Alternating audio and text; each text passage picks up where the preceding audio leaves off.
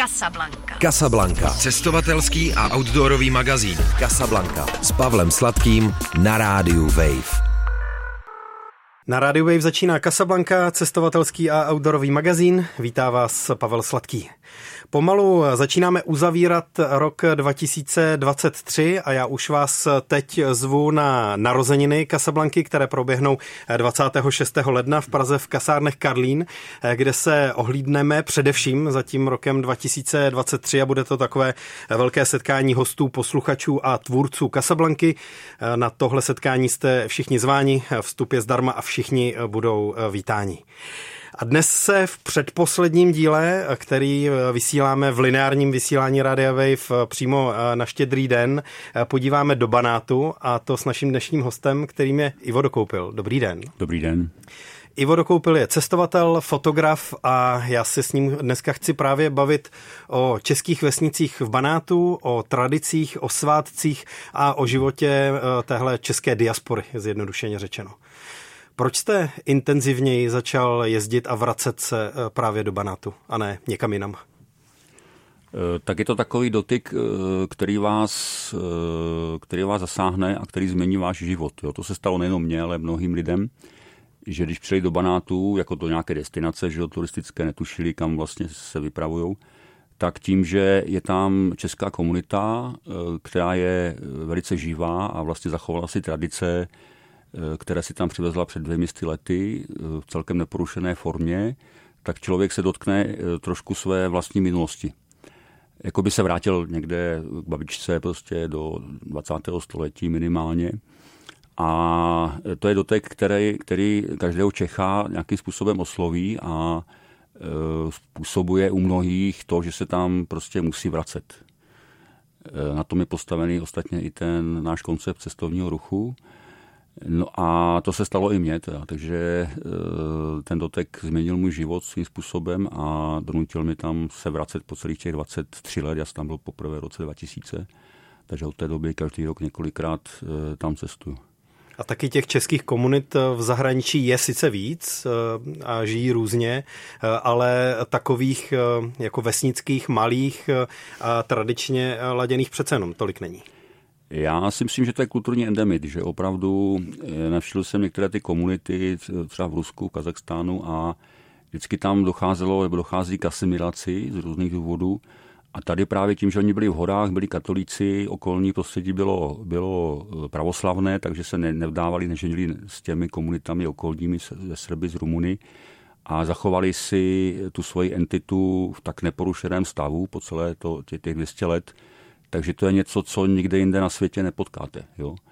V horách prostě najednou česká vesnička, kde se hospodaří tradičně, jak na české vesnici kdysi dávno, kde se mluví zastaralou, tak, takřka jungmanovskou češtinou, kterou oni si přivezli že jo, z okolí Kladna, z Plzeňska, eh, kde lidé eh, mají i kuchyň takovou, jako tady kdysi ještě byla, že jo, způsob hospodaření, kroje, že jo, které si přivezli tak to všecko tam vlastně je takový jako živý muzeum pod, pod, pod holým nebem a mění se to samozřejmě, jak, jak ten život eh, přináší nové věci, ale pořád eh, to tam je ještě v takovém stavu jako kulturní, kulturní endemit a proto si myslím, že má smysl tam jednak jezdit a jednak se snažit eh, přispět k tomu, aby se co nejvíce z těch hodnot zachovalo.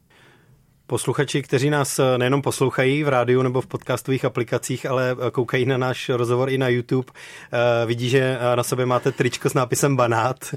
To je teda vyrobené v Banátu, anebo čeští fanoušci Banátu si ho vyrobili doma v Česku a vy ho jenom s oblibou nosíte? Tak je to jeden z těch jakoby, našich druhů pomoci, že my jim pomáháme vlastně dělat věci, třeba marketing, eh, internet, že jo, stránky a tak dále, které oni sami by těžko dělali, protože to neumí, že jo. Nemají ty dovednosti, takže my se snažíme jim v tomhle tom pomoct. A teďko právě, nebo suvenýry vůbec, které tam těžko někdo bude tisknout, že jo, eh, doma ve Stodole, tak eh, děláme pro ně my, že jo, vozíme to tam, aby turisté si mohli mohli prostě něco přivést. Stejným způsobem třeba podporujeme domácí výrobky, děláme jim etikety, děláme nějaký marketing, protože oni umí tu marmeládu eh, vyrobit, že jo, ale šípkovou třeba, že jo, která je špičková, ale eh, pomáháme jim to prodat. No. A když říkáte my, tak to v tomhle případě je člověk v tísni, eh, zjednodušeně řečeno, a jeho projekt na podporu právě udržitelné turistiky v Banátu? Zjednodušeně řečeno to tak je, ale musím říct, že nás je víc dobrovolníků. Po celých těch 20 let, co to dělám, tak vlastně spousta lidí, kteří mají Banát v srdci, tak se snaží různě intenzivně samozřejmě pomáhat. Eh, já to spíš tak jako koordinuju, respektive když něco je třeba udělat, najdu dobrovolníky a, a oni mi s tím pomáhají nebo nám s tím pomáhají. Takže je to taková skupina lidí, kteří banát mají rádi a jsou ochotní pro ten banát něco udělat ve svých volných chvílích. A co je v případě banátu šetrná nebo udržitelná, eh, dobře postavená turistika? Eh, tak nejenom v případě Vanátu, ale ten koncept šetrné turistiky vlastně spočívá v tom, že by měl sloužit těm místním za A a za B by neměl příliš měnit to prostředí těch místních, jo, ať už architekturu nebo způsob života. Eh, vlastně protiklad je ta komerční turistika typu, já nevím, Egypta, že jo, kde prostě se to všechno přestaví, nebo Chorvatska.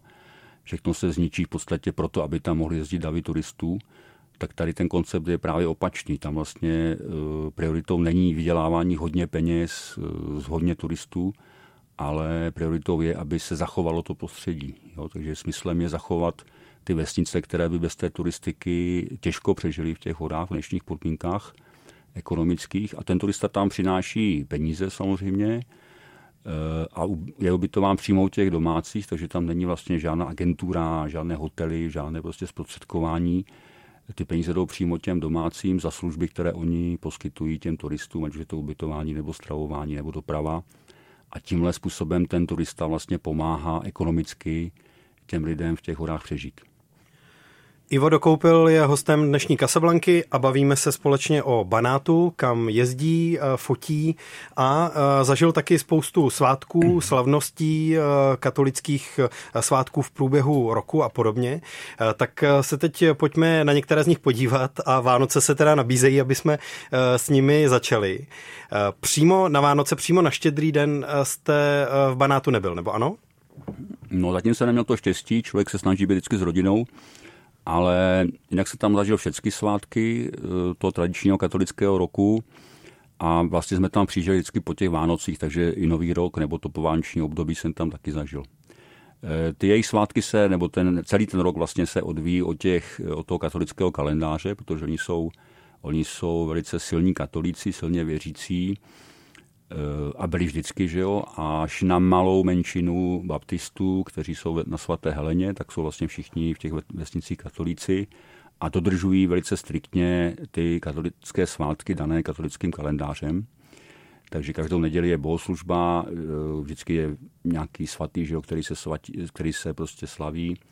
Stejně tak se slaví ty poutě mariánské, eh, nebo se chodí ke křížkům, že jo, tak jak to ten katolický kalendář určuje. No a největšími svátky samozřejmě jsou, jsou Vánoce a jsou Velikonoce. E, ty Vánoce probíhají e, takřka stejně jako u nás, ale jsou tam určité odlišnosti, uh-huh. které si možná přivezli oni ještě z Čech. Například se tam striktně dodržuje půst, takže vlastně na štědrý večer se jde do kostela, v kostele děti dostávají dárky eh, drobné, které jsou tam pod stromečkem, pak je mše a vlastně po té mši se potom jde na večeři. A na večeři se podává vždycky striktně, striktně ryba, jako postní jídlo, protože ještě ten štěrý večer je vlastně postní. Uh-huh. A dělá se bramborový salát, což je zase eh, vliv vlastně té české kultury, že jedete tisíc kilometrů přes Maďarsko, Rumunsko a máte bramborový salát, salát jako u babičky, což je fantastické. S hráškem nebo bez? Eh, s hráškem samozřejmě a, a, a s majonézou, úplně stejný, jak dělá moje babička a s celerem. Takže se k tomu dělá salát a potom vlastně se jde na půlnoční, která začíná těsně před půlnocí. No a e, po půlnoci teda se jde domů No a potom na boží hold e, je zase mše a po té mši, dopolední mši, potom už končí půst, takže pak se dělají konečně ty řízky, jo, české zase, s tím salátem, co zbyl ještě z, z té večeře. Případně se dělají jiné masité jídla, ale vlastně už se může jíst maso, takže oni třeba velice rádi dělají sármy, což je rumunské jídlo, ale oblíbené, to jsou to je vlastně sekané maso z rýží, které je obalované v e, zeleném listu. Uh-huh takže to taky může být tradice u některých rodin. No a potom na přelomu teda noci, to znamená Boží hod a Štěpán, tak se chodí po vesnici koledovat. Začíná to už teda vlastně večer, Eh, večer na boží hod a přesahuje to prostě do rána, do, oni říkali, že chodí prostě o 11 hodin, o půl 12. a chodí po vesnici koledovat, to znamená příbuzní se navzájem navštěvují, především příbuzní, že jo, a přejí si vlastně eh, všechno nejlepší, že jo, v tom, v tom jakoby no, novém zrozeném roce náboženském. A s tím je spojeno samozřejmě občerstvení, že jo, jelikož je zima, tak se, tak se svařuje slivovice, to je takový jako jejich zimní nápoj. Oni mají... Já jsem se chtěl zrovna zeptat, jestli to koledování je spojené s eh, nějakým větším množstvím alkoholu nebo ne? Je spojené hlavně s veselým a s dobrou náladou a s dobrým jídlem samozřejmě. Eh, to je zase to, co si Češi přivezli, tu lásku k tomu jídlu, že, že všechny svátky se vždycky točí kolem jídla, ta gastronomie je tam velice důležitá. A je to taky jedno z lákadel pro, pro turisty. Takže samozřejmě ty koledníci dostanou dobré jídlo, eh, dostanou klobásy, dostanou salát, dostanou svařenou kořalku, která se dělá s ořechama, že jo, s karamelem a takhle putují po vesnici a navzájem se navštěvují vlastně v té noci na Štěpána. Mm-hmm. Takže bez medu, ale eh, s ořechy a s karamelem, jo? Tak, tak, tak, no, ale tak v té zimě je to opravdu nápoj, nápoj bohu, jo, když prostě fouká mrzne. Zažili jsme to tam několikrát při těch různých turách, tak to je nápoj, který vás postaví na nohy. Mm-hmm. Když jste přijel někdy do Banátu těsně po Vánocích, hned někdy po svátcích, tak eh, jak jste vnímal tu atmosféru? Byla to nějaká jako svátečně sklidněná eh, atmosféra, nebo jaké to bylo? Eh, je to, je to taková atmosféra, jako známe z dětství, nebo jako já znám z dětství, kdy opravdu člověk cítil, cítil to duchovno v, ve vzduchu je to dáno tím, že, že lidé jsou hodně věřící a opravdu to prožívají, to se týká i těch velikonoc, i těch Vánoc, kdy to prožívají vlastně nejintenzivněji a navíc chodí všichni do toho kostela, takže vlastně se celá vesnice účastní těch bohoslužeb a toho mutlení, což přináší samozřejmě takovou zvláštní silnou atmosféru v těch vesnicích. A vy sám věříte v Boha? Eh, já jsem buddhista, takže trošku můžu říct, že věřím Boha. ale napojujete se uh, na, ty, uh, na ty katolické svátky úplně v pohodě. Sam, samozřejmě. Eh, já si myslím, že každý, kdo tam přijde, tak, tak se napojí na tu komunitu buď dřív nebo později a dokáže to tam s nima procitovat. My třeba jezdíme na Velikonoce už léta, i s turisty, i sami a je to prostě úžasný zážitek i, i duchovní. Jo, být s těmi lidmi, kteří kteří to prožívají intenzivně, tak, tak je vždycky prostě v jakékoliv kultuře je, je velkým zážitkem. A kdyby chtěli jet eh, do Banátu na Vánoce, tak ten eh, způsob i ubytování u místních eh, s tímhle bude počítat? Budou mít místní lidi jako ochotu zrovna i na ty vánoční svátky jako přijmout nějakého hosta, anebo spíš budou chtít mít klid? Eh, tak je to individuální samozřejmě. Jo. Eh, my tam máme asi 60 rodin dneska na Banáce Z, že jo, které ubytovávají a jako v tom katalogu.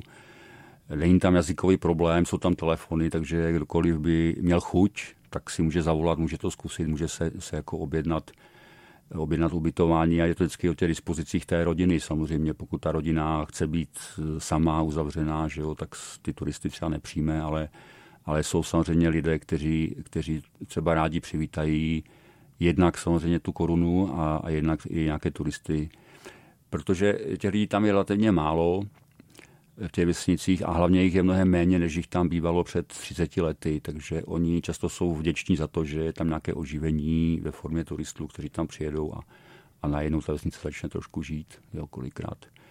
Takže je to, je to, je to prostě na tom vzít telefon, pokud by někdo měl chuť a, a zkusit si to objednat.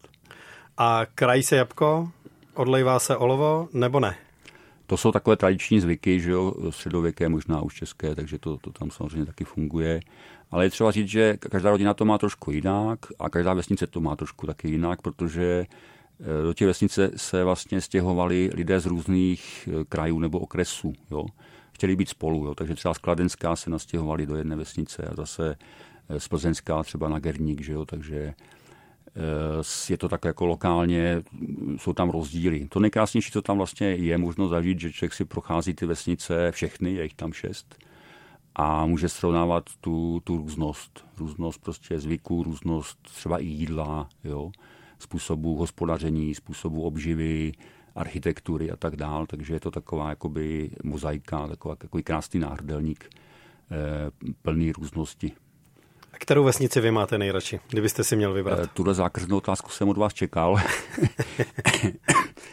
ale jsem na ně připraven. Já vždycky říkám, že jakož se snažíme samozřejmě pomáhat všem vesnicím, tak vždycky říkám, že to je jako když máte šest milenek, nemůžete eh, veřejně říct, že máte jednu nejradši, že jo? musíte vždycky veřejně tvrdit, že všechny jsou nádherné a máte všechny stejně rád, takže tak je to i se mnou.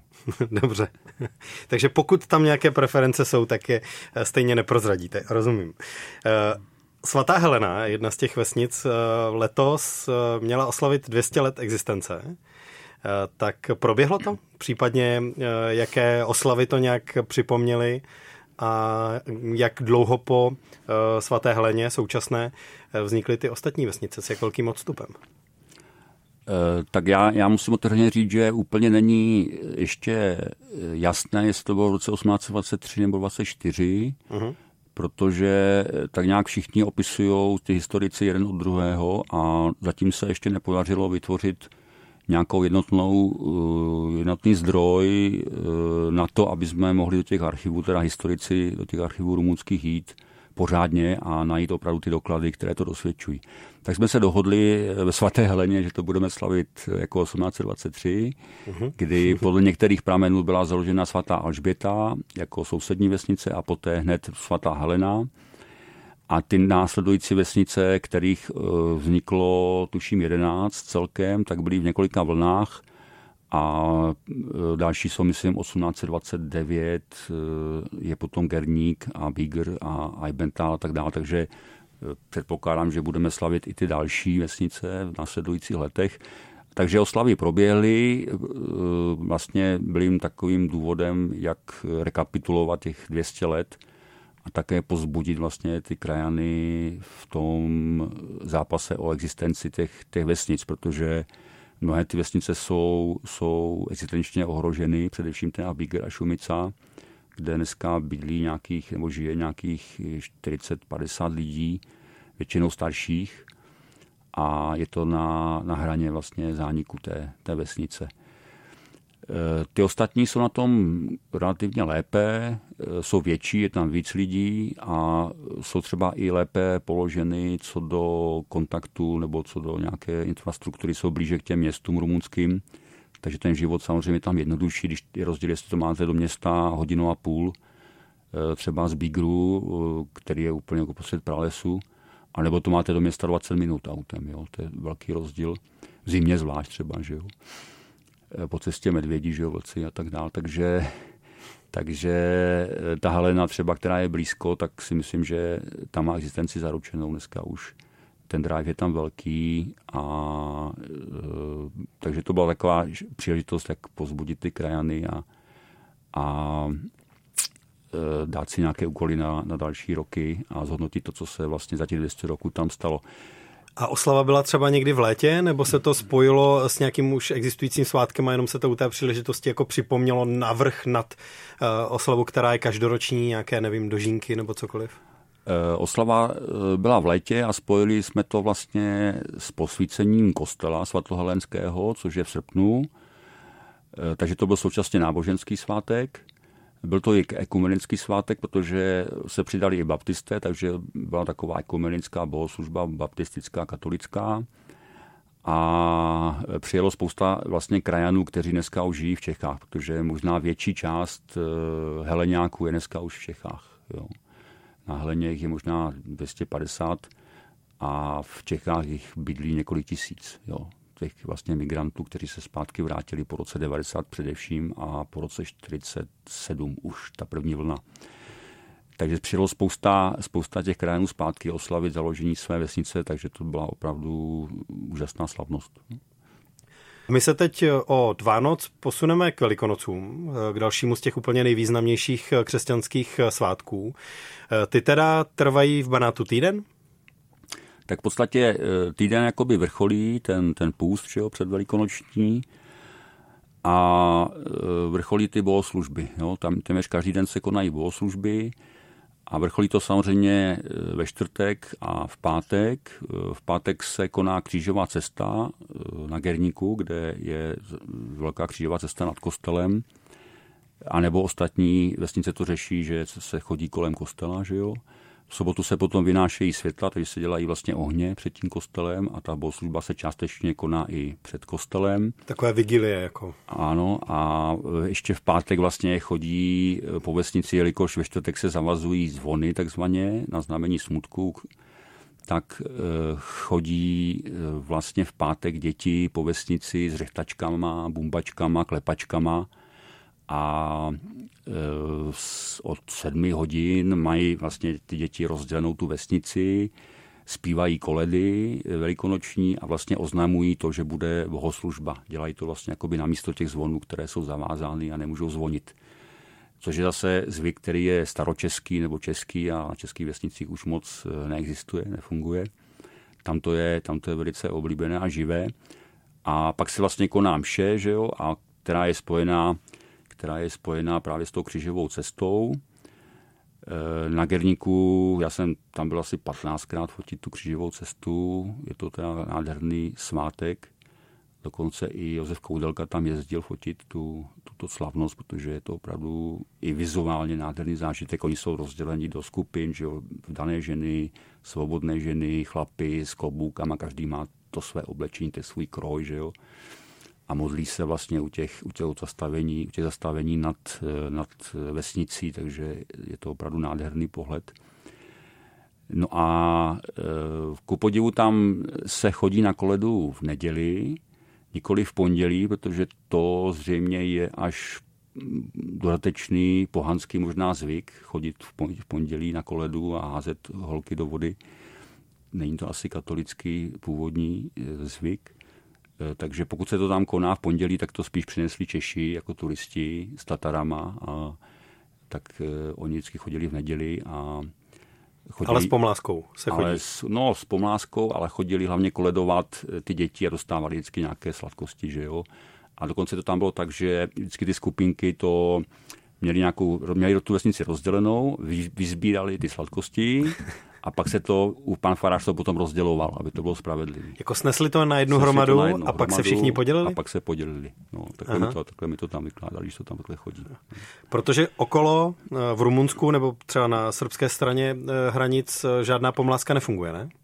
Tam jsou pravoslavní, takže to mají jakoby jinak trošku, ty velikonoce, a hlavně se to neschází většinou tatumově. Jo, je to posunutý samozřejmě, ty Vánoce jsou posunutý.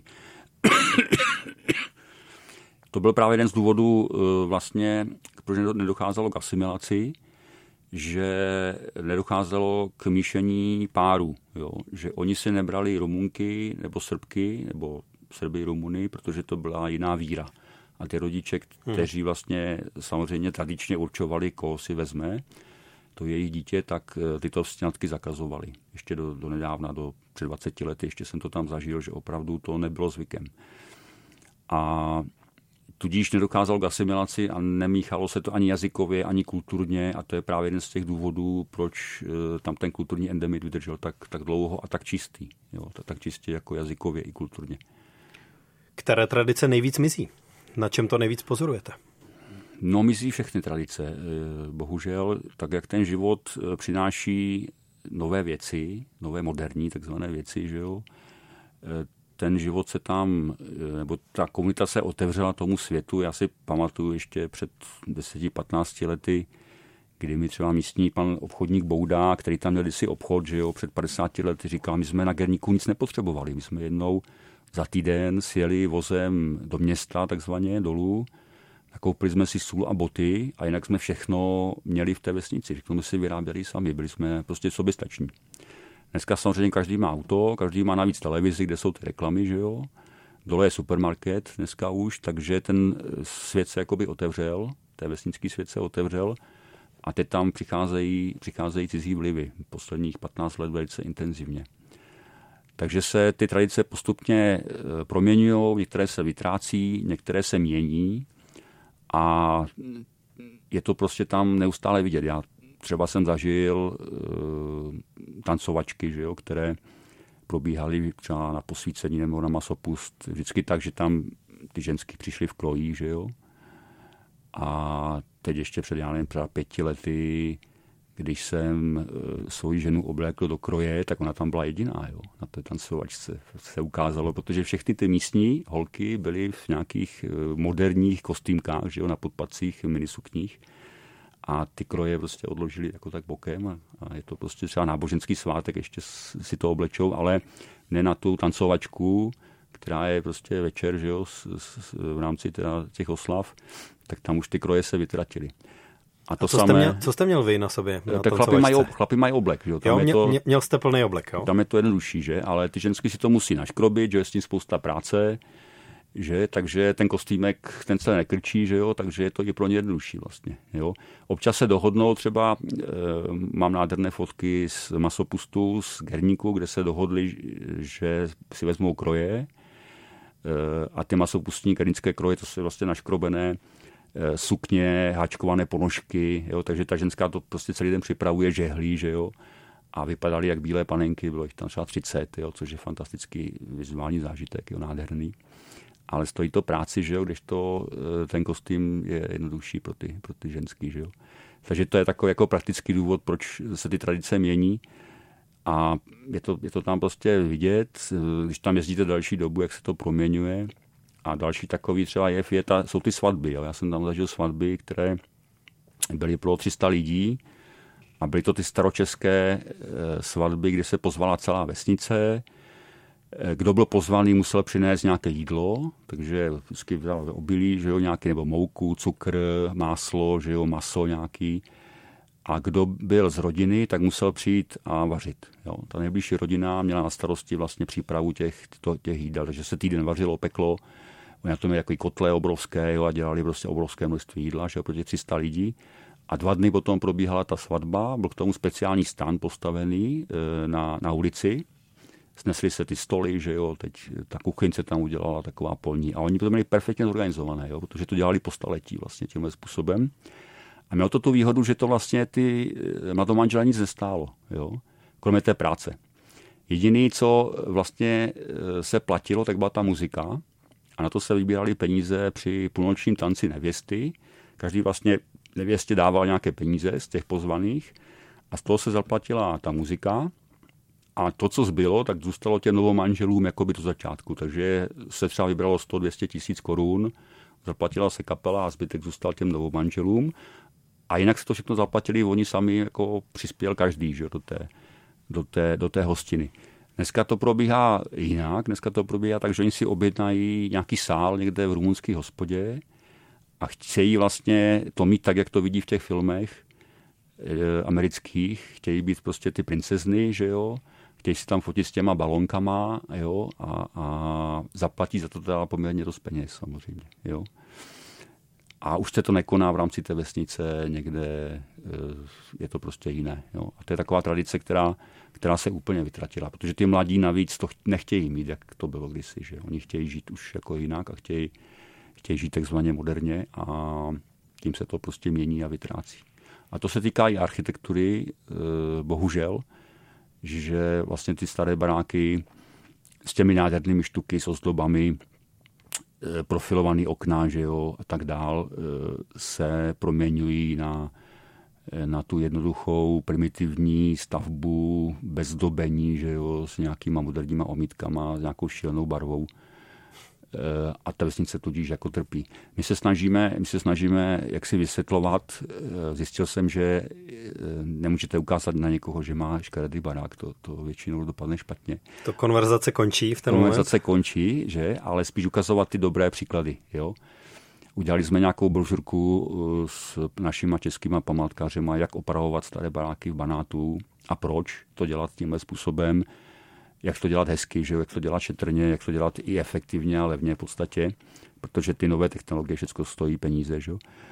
A tak, aby se ten barák nepoškodil, třeba aby velkost tam ne, jako nedělala problém. Takže snažíme se tak nějak eh, vzdělávat ty, ty místňáky, a musím říct, že někteří to eh, pochopili, není samozřejmě zatím ještě příliš moc, ale už tam vzniká nějakási jakási vrstva lidí, kteří to vidí. Navíc tam je vliv těch turistů, protože ti, kteří si tam třeba kupují baráky Češi, tak to jsou ti chalupáři, kteří chtějí mít ty hezké domečky, že jo, s těma starýma štukovýma zdobama a tak dál, protože to tak cítí, jo. Takže dávají právě ten dobrý příklad mnozí z nich, jak se to má dělat. I když vás to mrzí, ty změny a proměny uh, tradic, tak uh, máte pochopení, protože uh, ten jako život jde dál a není to úplně skanzenovatelné, oddělitelné, uh, i když bychom si to třeba, uh, když tam přijíždíme, to okouknout přáli? Tak co mi zbývá, že? Já jsem se já si pamatuju první plastový okna jo, na Gerníku na, na Heleně, že tak jsem proti tomu bojoval srdcerivně. E, nebylo to nic platné samozřejmě, protože je to levný, že jo, je to v televizi, jo, manželka rozhodne, že budou plastový okna, neuděláte nic, jo, můžete se postavit na hlavu samozřejmě. A takže se nezbývá, než jako s tím smířit No a, a vysvětlovat, jo, prostě trpělivě několik desítek let vysvětlovat. Ale ostatně naše vesnice eh, české, že jo, trpí úplně, já žiju v Jeseníkách, že jo, trpí jako stejnou nemocí, bych řekl, jo. Je to dáno tím, že, že to ukotvení eh, v té, když se budeme bavit o té architektuře, tak je, je prostě slabé a ty nové vlivy jsou velice silné. Navíc teda silná reklama, jo, která, která jako neomezené prostředky, že jo, v televizi neustále nějaká reklama běží na nové materiály, že jo, tak dále. Pak se vytrácí vrstva řemeslníků, kteří to umí, že jo, už to neumí, že jo, takže vám tam nalepí něco lepidlem a, a řeknou, že to tak jako všichni to tak chtějí, že jo, tak já to taky tak budu mít. E, takže ten nevkus potom e, jako, jako taková rakovina se rozlezá po těch, po těch vesnicích a musíme, nebo pokud chceme něco zachovat, změnit, tak musíme vytvářet nějaký, nějaký prostě takový jako klidno, klidná síla, takový proti, protitlak. Děláme tam teď třeba naučnou stezku eh, na Kerníku, kde právě jsou nádherně zachovalé baráky, eh, kde popisujeme ty jednotlivé prvky, jak se to dělalo, jak, jak prostě vypadala střecha, jak vypadaly eh, třeba štíty těch baráků, výzdoba, okna, jak se dělali, že jo s fotodokumentací, s tím, aby ti lidé si to vlastně uvědomili. No je problém, že v tom žijete, tak vám to ze všední a vám to nepřijde zajímavé. Že jo? Těm vesničanům nepřijde, že ten jejich barák je krásný. Že jo? Oni přijdou do města a tam je, tam je prostě barák obložený mramorem a to jim přijde, že, že to je hezký, že jo, jo nějakýma kachličkama. A ten turista to má obráceně, ten přijede na Gerning a prostě je, je prostě pav z toho, že tam jsou nádherně kované ploty a že tam je štuková výzdoba, okna mají profil, že jo, jsou dřevěný. Hmota toho domu je harmonicky rozdělená, že jo, a to ten turista ocení, ale ten místní to vidí úplně jinak, jo. A tam je zase pozitivní vliv toho turismu, protože ten turista přichází, ubytuje se a teď tomu domácímu tam není jazyková bariéra, tak mu vždycky říká, no ale to tady máte krásné, máte starý nábytek, že jo, ještě jako starý dřevěný, masivní, že jo, ten by stál u nás Majlan, že jo, dubový. A ten domácí říká, no a to chceme vyhodit, spálit, že jo, my si chceme koupit něco v Ikei pořádně hezkýho, že jo, a ten turista si říká, ne, to máte nádherný. A takhle ty debaty probíhají nekonečně dlouho. A když je to 20. turista, tak tomu místnímu uh, začne být divný, jako co na tom ty turisti vidí, že jo. A tak jim to trošku začne vrtat v hlavě, že no. Tak někteří, někteří se i nechají třeba zlomit no. a pod tímhle tlakem třeba některé ty ubytovací kapacity, které jsou pro turisty, tak oni tam dají ten starý nábytek, udělají z toho takovou tu jako komůrku po starou, že jo, takzvaně, a tím se to podaří jakoby zachránit. Ale není to, není to tradice, jo. Prostě je to taky tak, že se to vyhodí, vymaluje, dá se tam, dá se tam prostě sadrokarton, jo, a, a pak je to prostě in, no. A je to škoda samozřejmě. No tak jsou to takové vesnické, jako vesnické spory a naše úloha eh, je v té klidné síle, si myslím. No. V jakou dobu roční, v, jakou, v jaké roční období jezdíte do Banátu úplně nejradši? Tak já bych to neměl říkat, protože tam byl plno, že jo, teď jako v to období. Ale nejkrásnější období je jaro a podzim. Eh, jednak eh, i proto, že tam je méně turistů, ale není to ten hlavní důvod. Hlavní důvod je, že v letě tam je dost horko a že místní mají hodně práce na poli, protože oni pořád jsou eh, tradičními zemědělci a mají to v krvi, to zemědělství. To, co se tady podařilo vlastně vykořenit, ten vztah k zemědělství díky bolševikům, že jo, a Babišovci to mm, vlastně v tom pokračují, tak tam to funguje, protože tam nebyly družstva nikdy, komunisti tam neudělali JZD, to se nepodařilo, Takže oni vlastně hospodaří tradičně po těch 200 let na těch svých pozemcích, které dostali kdysi od té rakouské zprávy vojenské a mají to prostě v krvi, to hospodaření. Takže oni si eh, to jídlo udělají sami, mají těch pět prasat, dvě krávy, mají mlíko, mají síry. Ta Unie s tím trošku pohla, ale ne naštěstí moc. Pořád tam lze koupit ten sír a když přijde kontrola, tak tak se kontrolům dá prostě flaška k a tím se to vyřeší. Jo, u nás jsou likvidační pokuty, že o 300 tisíc, tam to neexistuje, takže takže to tam vlastně ta vesnice pořád je autentická, jo, pořád je prostě jako funkční v, v tom, v té samovýrobě těch potravin, což v Čechách takovou vesnici asi myslím nenajdete, ani na Moravě. E, no a e, takže v letě mají plno práce, ale na jaře a na podzim je té práce méně, mají víc času si s váma povídat, že jo, na ty, na ty turisty je víc času. A ta příroda vlastně na jaře teda e, vlastně je jarní, že jo, se probouzí. Louky jsou plné kytek, to je něco fantastického, jakož se tam nehnojí, že jo, nejsou tam pesticidy a další, další chemické e, svinstva, tak ty louky jsou plné nádherných kytek. Sluníčko tam má obrovskou sílu, takže třeba mateřidelška, e, kterou tam sbírají oni do těch čajů pro turisty, tak má úžasnou, úžasnou sílu. A zase naopak na podzim e, ty lesy jsou původní, původní listnaté, tam nebyl vysazen nikde smrk, takže to nádherně barví. Jo. Takže ty přelomové období opravdu jsou tam, jsou tam nádherný a pro mě osobně nejkrásnější. A který z nějakých e, výletů po Banátu máte nejradši? Co se dá v okolí vidět, co vám stojí za opakovanou návštěvu? My máme všechny vesnice dneska propojeny turistickou značkou, klasickou českou, KČT. Takže turista si může... Česká pícha na turistické značení samozřejmě se musela přenést do kránské komunity, rozumím. Takže nejlepší, nejlepší značení na světě, že jo? samozřejmě jsme museli exportovat do našich českých vesnic nějak jinak. E, už léta, máme to 20 let, už máme mapu, že jo, na uh, mapy.cz najdete všechny ty trasy, jo, to si stáhnete do mobilu, krásně se nezabloudíte dneska. Eh, a máme tam trasy různého, různé náročnosti. Jo. Buď teda jdete po trase eh, mezi vesnicema, což má tu výhodu, že jedete vesnice do vesnice, můžete jít na lehko, objednáte si večeři, k večeři máte řízky, že jo, přespíte posteli, jdete zase dál třeba další den, nebo tam zůstanete dva, tři dny u místních a pak se zase přesunete.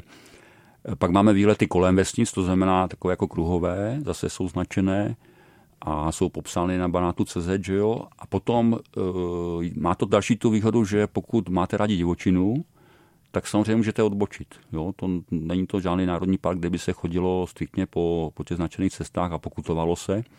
Takže můžete ze stanem e, jít prostě někam do divočiny, kde opravdu potkáte vlky, medvědy, můžete tábořit že jo, v těch pralesích, můžete spát tam u těch potučků, že jo, což já občas taky dělám a každý si tam vlastně může vybrat ten svůj, tu svůj, tu, ten svůj level jo, turistiky, jakou, jakou má rád. E, funguje tam i cykloturistika, že jo, funguje tam místní doprava, takže vás místní převezou třeba z vesnice do vesnice nebo vám odvezou baťohy, když potřebujete.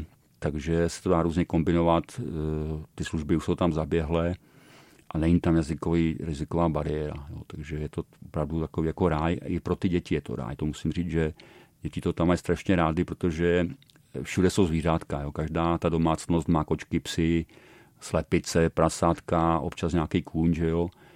A všude to žije, že jo, a kuřátka, že a tak dále, takže ty děti eh, to tam mají velice rády právě z těchto důvodů. Kdy se zase chystáte do Banátu? Tak já eh, tam určitě pojedu na Velikonoce, což je myslím v Dubnu asi příští Já myslím, rok. že úplný začátek Dubna, úplný že začátek, to vychází v roce no, 2024. No, no, no, no. no, takže to je taková tradice.